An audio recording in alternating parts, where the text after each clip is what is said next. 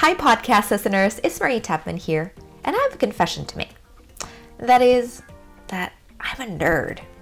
Now, before you roll your eyes at that comment, I think you should know how I found today's podcast guest. I was actually reading published papers on marketing science, as in the peer reviewed academic journal called Marketing Science, and I stumbled upon one of the papers that she co wrote our guest today is Aurélie Lemmens, and she is not just an expert in customer analytics, but she is in fact the academic director of the expert practice in customer analytics at the Erasmus Center for Data Analytics in the Netherlands. that, that was a mouthful. But before we play the interview, I'd like to remind everyone that this podcast is brought to you by Four and Half Marketing Agency. We have been helping property managers with owner marketing since 2012, from strategy all the way to implementation. Visit fourandhalf.com to learn more. That's F O U R A N D H A L F.com.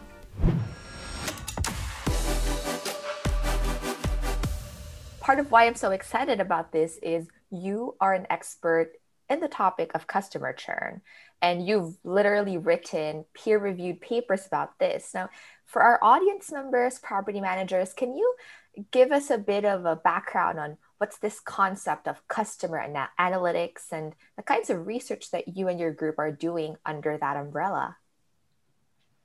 Yes, uh, that's a very good question. Uh, so um, you can have many definitions of what customer analytics is because it's very broad, right? But uh, if I if I would have to pick one, I would say so. The idea of customer analytics is basically try to leverage as much data as possible that you have about your customers and they can go from various stages of the customer journey right? Going from uh, customer acquisition or even before that when the customer is visiting the, the company website or visiting your store if you have a store uh, when he's signing a rental contract in the case of the uh, rental context uh, when he's feeling uh, fi- finding complaint for example when he's calling the customer care center when he's responding positively or negatively to a marketing action, all the way to the moment that the customer will say, look, no, I'm canceling my contract and I'm going to do what we call churn, right? He's going to leave the company.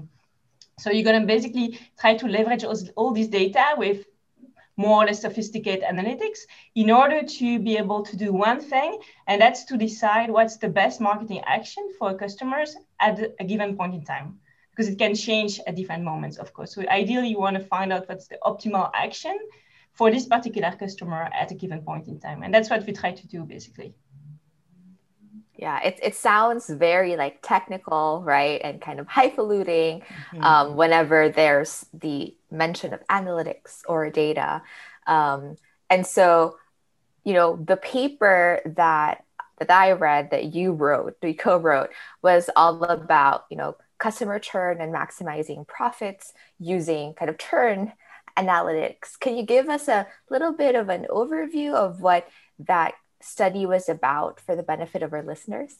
Yeah, I think that there are two. If I have to summarize, there are two main points that that you need you need to understand.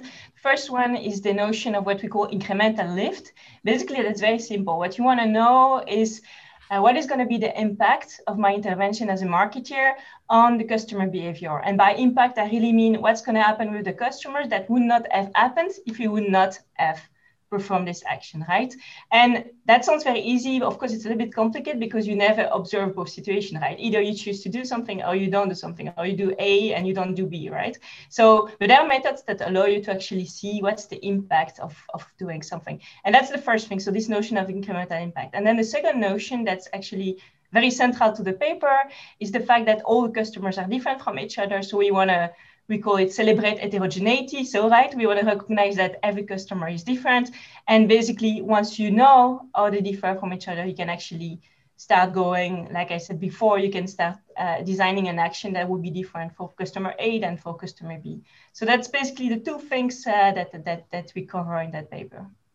Yeah, that's amazing. And another takeaway that I had from the paper was the commentary on how most companies, when thinking about churn, focus on doing something about um, identifying the people who are most likely to churn, kind of as a first step, and then trying to figure out what to do to keep those people from leaving.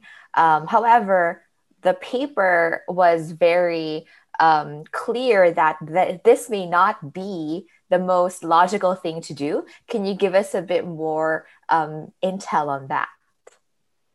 Yeah, sure. So, so I, I think it's it's it's very natural. So if you you know, and it's coming probably from the problem is probably coming from the data you have about the customers, but also from from simple uh, heuristics that you might have in your mind. So it would be very tempting to say, you know, uh, we know which customer is leaving the company and uh, we can characterize them in terms of, you know, are they more males, females, where do they live, uh, how long have they been, have they been with the company? And then once we know these, these relationships, then we can say, look, let's focus on the customers who are leaving and try to retain them. And that makes a lot of sense, right? So when we have this data, we can do that.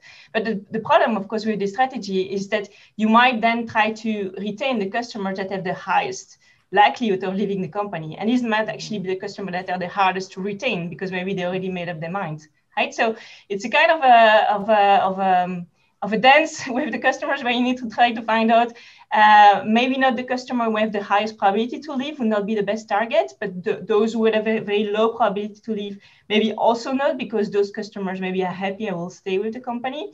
So it's more like the customers in the middle, right? Those where where you see say okay they might be leaving but there's also some possibility for us to intervene as a firm. So what you need to do there is to try to uh, to predict what will be uh, the responsiveness of a given customers to your to your intervention and maybe some customers will respond more positively than others and that's what we want to figure out. Yeah so basically right um, focusing on people who are kind of on the fence because people who are most likely to leave may have already made up their mind. So maybe it's a waste of resources to try to save them. And then on the other spectrum, people who are least likely to leave are going to stay regardless of what you do. So why kind of spend extra on them? So it's the people in the middle. And so it's kind of like a bell curve, right? Something like that, yeah. And then, and then from uh, from the research I've been doing, but of course it's very much uh, context specific, so we cannot generalize those insights. But actually found out for half of the customer base, you actually have a negative impact if you if you target them. So so actually, there's only the first half, and and we need to see who these customers are. So that really depends on the context. But basically, there is a whole half of the customer base that that that that doesn't react positively if you target them. And it can either be that you know that maybe they, they really don't like the the fact that you that you do something but it could also just be that they react positively but simply the cost of contacting them and what you offer them is going to be greater than than than the benefits of doing so right? So if you give them a, a discount or or you send them a gift maybe this gift is actually more expensive than than the benefits that you will get from from doing so. So that's also something, of course, that comes into the, the equation and the cost of the intervention. Yeah, yeah and so- does that go into um, the sleeping dog portion of the paper that you mentioned, where it, it might be easier to, for people, it, the cost might be on our side, but it might also be on the people's side where if you intervene with them, they might even remember that they're unhappy or or you're just bothering them and they don't want to deal with it. Could it be something like that?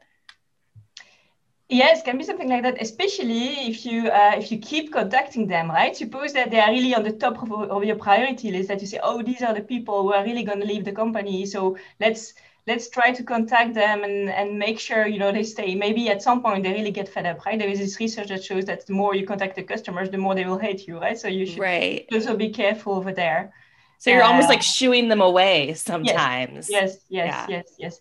There's a lot of industry where there is a lot of inertia. Customers are just, you know, they have a contract, but they, they even sometimes forget about the fact that they have this contract. So you don't want to make that too salient for them.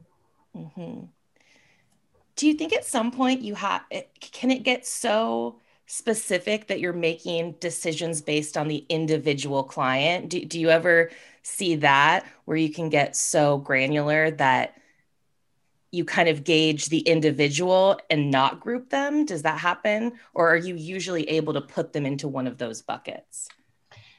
Yeah, usually it's it's it's in buckets, right? So so so uh, so in practice, you do have an estimate like per per customers, but but I, think to be realistic, the, the, what's what's more realistic is to just group them into segments and say, okay, these are the customers, maybe my top ten percent, and this is what you should do with them. And and especially because also your your intervention or your you know your marketing action might not be tailored to one specific customer. So maybe what you can consider is to have two different marketing actions one for group a one for group d and then you you segment your customer base like that. That can also be an option to do that right?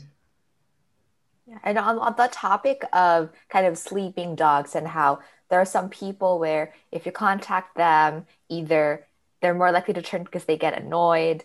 Um, and then for some other people, yeah, you get to retain them, but the cost of your retention effort, your intervention was more expensive, so you end up on a net loss.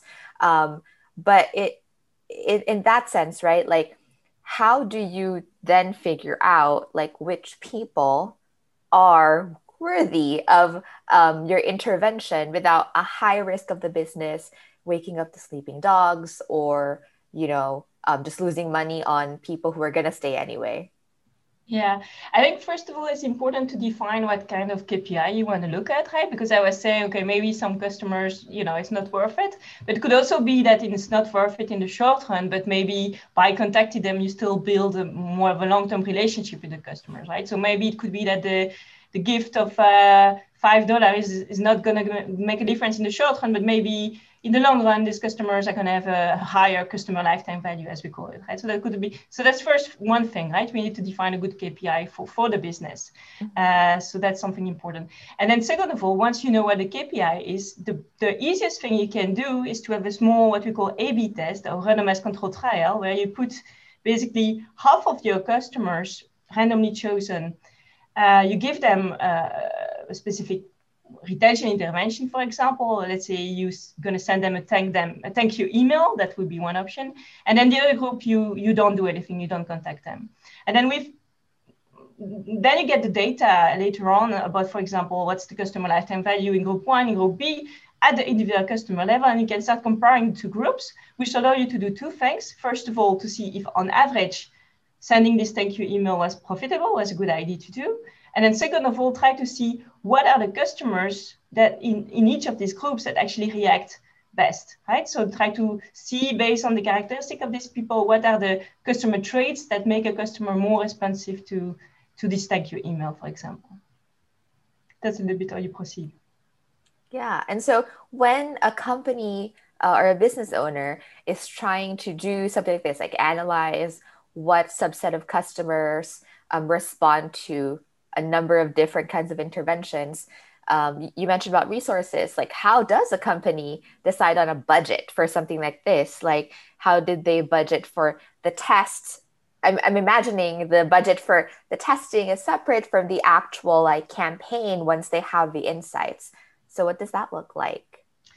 Yeah, well, the, the beauty of this testing is that it will give you an, an, an estimation of how much profit you will be able to generate once you uh, decide to roll out the campaign at the at, at, the customer base level. So based on that, then you can you can figure out what's the best trade-off for you, right? How much money do I want to spend given the the, the return it's going to bring me? And then and then, then it's up to the company to decide how much customers they want to involve. But usually the, the first experiment, so the A-B test is, is on a very small scale and you don't need a lot of customers in order to be able to find out, okay, what works best, what doesn't work, and for which customer does that actually works. So that's a bit, but also some action that actually very costless, right? So sometimes sending the email, I mean, doesn't need to cost a lot of money, right? Uh, maybe you're going to send the email anyway, just that you're not going to change the content of that email. You're going to say something in that email that actually will make the customer react more positively than, than by not saying that, that something. So in that case, the cost is even zero. Then if you see the impact is positive, you can, you can roll it out. Right. So, for example, if I'm a property management company and um, my property owners are up for an annual renewal, they're renewing their agreement, we might not send anything, or we might just send a thank you, a thank you email, or we might send a thank you email to one group and a thank you email with a gift, uh, a, a, gift link or something like that. Uh, does that is that a test you would suggest doing? Or would it yes. fall into that category? Yeah, that would be a very good example. What would be the smallest sample size? Like, well, I guess what what is the threshold? How small can you go? Because we do have, um, I mean, there are property management companies that have five thousand clients, and then there are property management companies that have fifty clients. So, um, my understanding is you don't need a huge group, but what is too small? Yeah, that, that's a, if you want me to go technical, that basically depends on what we call your effect size. So just to give you the intuition, basically, if you expect that uh, your your email is going to have a huge positive impact on uh, on on retention, for example, then you don't need a lot of customers to in order to be able to you know to see. To, to, uh, if the impact is very small, then you might need a bit more customers in order to mm. be able mm. to figure out what's the effect exactly. So, and it also depends on the variance in, of this effect, right? Is there a lot of differences between, a lot of heterogeneity between your customers?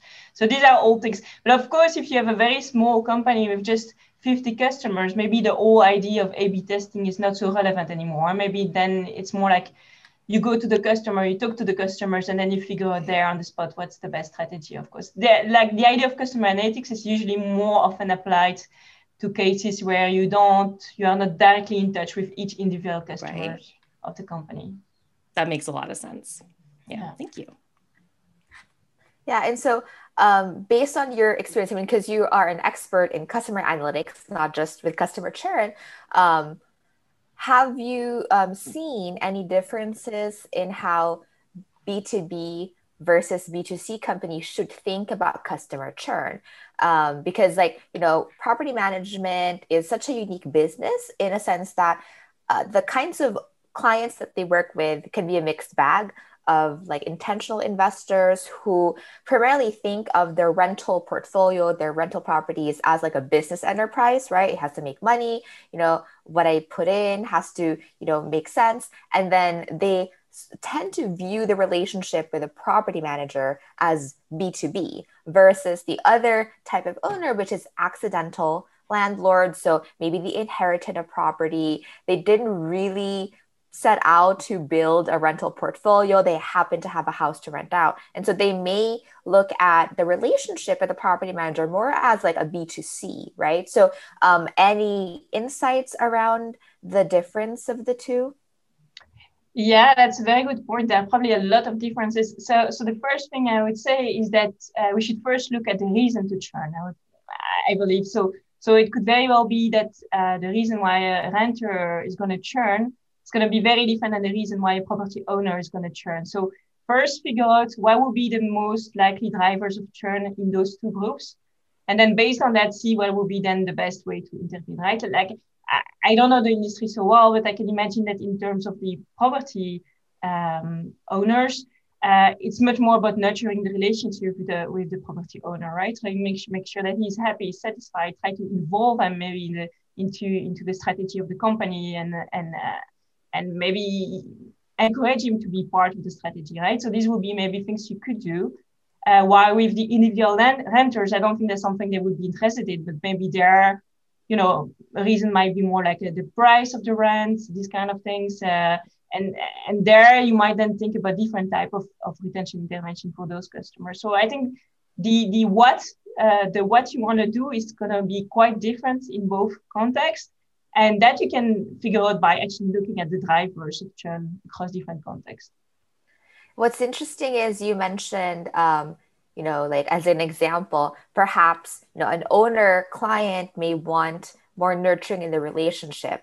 Now most people when they hear nurture a relationship their brain goes to oh more communication. Who doesn't like communication? But earlier in this interview you mentioned that you know there there is kind of communication fatigue where people just get mm-hmm. sick of you. And so in, in your research and your experience like is there some kind of threshold where people are only okay being contacted so often or does the kind of communication matter the method uh, or the platform? Yeah i think it's very much about the quality of the communication right? So um, there's maybe uh, one ex- uh, example i can mention in a very different context where we work with a, a charitable organization and there, what we do to encourage donors to give money in a fundraising campaign is what we do there is to let the donor decide for which projects you want to give money to, right? What is the causes they want to give, uh, they want to donate money to. And by doing that, you actually give them a sense of agency, we call that. So we, the sense that they can actually decide how the charity is going to invest their money. So in a, maybe in the in the rental context, that would be a situation where you can involve the property owners into deciding what would be the, the strategy of the company, and maybe they feel therefore more engaged into the whole process. And this kind, this kind of quality of communication might actually help rather than hurt uh, in terms of you know retaining the customers with the company. So just some guesses, but uh, I guess this is very important uh, to not just send you know these very annoying emails, but more like very meaningful emails to the to the customer. Mm-hmm. Yeah, because I believe the trend that's happening now is to try to find efficiencies right in communication, and so what has happened is oh, more communication means like more times the owner just gets notified of various things. More touches more touches. But what you're yeah. saying is not all touches are created equal and you can't just rely on the automated notifications and count that as communication. What you say when you say or communication nurturing. is actually like like um types of communication that engage with them right rather than this passive like hey this happened or like you know hey, it's Easter, happy Easter, like, you know, it, it needs to actually connect with Have them. Substance. Mm-hmm. Yeah. Exactly. And, and and that might be something different for different customers, right? So some might like some kind of communication and others other kind of communication. And that's something that you can figure out by experimenting as well if you have sufficient uh, you know customers to experiment with. So again it's about celebrating heterogeneity uh, between your customers. And so, uh, another concept that you brought up earlier in this interview was customer lifetime value. Now, I know that's also part of your expertise. And um, I'm curious to know how tightly does customer lifetime value relate to a conversation about churn? And is there enough of a separation that it deserves its own like podcast interview? So, so so churn is part of the customer lifetime value. So the customer lifetime value is a, is a forward-looking metrics of the uh, of the future revenues or cash flow that the customer will generate with the company. Okay, so that takes into account two, two things. First of all, the you know the, the the, the revenues that they'll bring into the company, but also how long he's going to stay with the company. That's the retention part, right? So basically, that's the combination of those two things. Uh, am I going to stay for five years? And if I stay for five years, how much money I'm going to bring in during those five years? So CLV is the combination of both retention and transactions, basically and and it's to the future right? So it, so people often make the mistakes of saying you know let's look how much a customer has really spent with the company and that's going to be the customer lifetime value. But that's not very relevant because what we want to know is how much they will spend in the future. Uh, that's much more important. Mm. yeah that's really interesting because i think that's like what common sense would tell me that hey how do i compute customer lifetime value? Like well look at how much they spent in the last how many months or years and then multiply that by how long I think they're going to stay.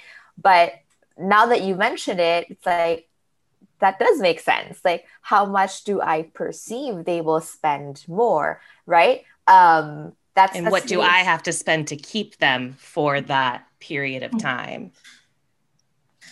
Yeah, that's really smart. Yeah, and I think like because in your paper you mentioned that um, focusing on the churn number, which is like, oh, let's just lower the churn KPI. We want a churn rate of this much, is a small part of the story. What's really important, right, is well, how much money is there going to be on the table after I expend I ex- expend this time and effort to try to lower the churn rate. And so um, you know, like since we're on the topic, like, I'm really curious. Like, is it um, complicated to figure out like how much the customer lifetime value will be, like in a more realistic sense, versus just basing off of how much they have spent in the past? Oh, that's as complicated as modeling uh, churn. You know, these are two, two things that are equally complicated. But the, the good news is that the past is quite predictive of the future. So you, you, you can actually use past information plus some maybe other information about the customers and some marketing action that you're planning to put uh, into action and and that will that will help you to predict how much customer is worth in the future. So it is possible to to to do this kind of analysis at the same level as you do it for the churn.